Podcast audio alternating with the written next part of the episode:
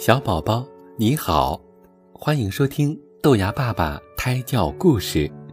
今天给你讲的故事啊，名字叫做《青蛙跳出井外之后》。环境变化了，井里的蚊子不多，在井里生活的青蛙们总是挨饿，青蛙纷纷跳到井外生活。青蛙在田野里、沟渠边，它们天天吃得饱。天天看蓝天白云，欣赏鱼儿游泳的姿态。有一天，一只青蛙在田间捕捉蚊子，遇到了一只田鼠。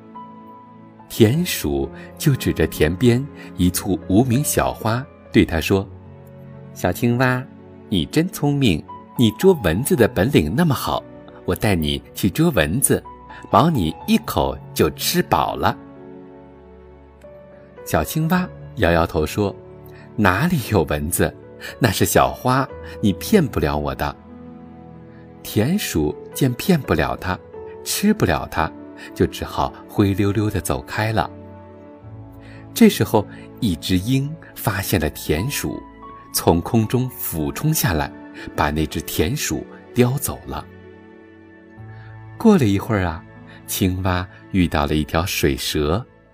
水蛇指着天上黑云朵，对他说：“青蛙，你的本事大，我带你去捉蚊子，保证你吃大餐。”青蛙见了说：“哪有那么多蚊子？那不是乌云吗？”小水蛇说：“我没骗你，蚊子一多就是那个样子。”青蛙说：“你真笨，你还以为我是井里的青蛙吗？”我告诉你，我们懂得比你还多呢。水蛇眼看骗不了青蛙，突然露出了凶相，它伸出舌头，猛地把头往青蛙一扎，要吃青蛙。青蛙机灵地跳开，逃走了。青蛙逃到田边的小河里，遇到了一条小鱼，青蛙把它的遭遇告诉了小鱼儿。小鱼儿亲切地对他说：“青蛙，好样的，你已经不是井底之蛙了，我们早就对你另眼相看了。田鼠和水蛇怎么就这么笨呢？”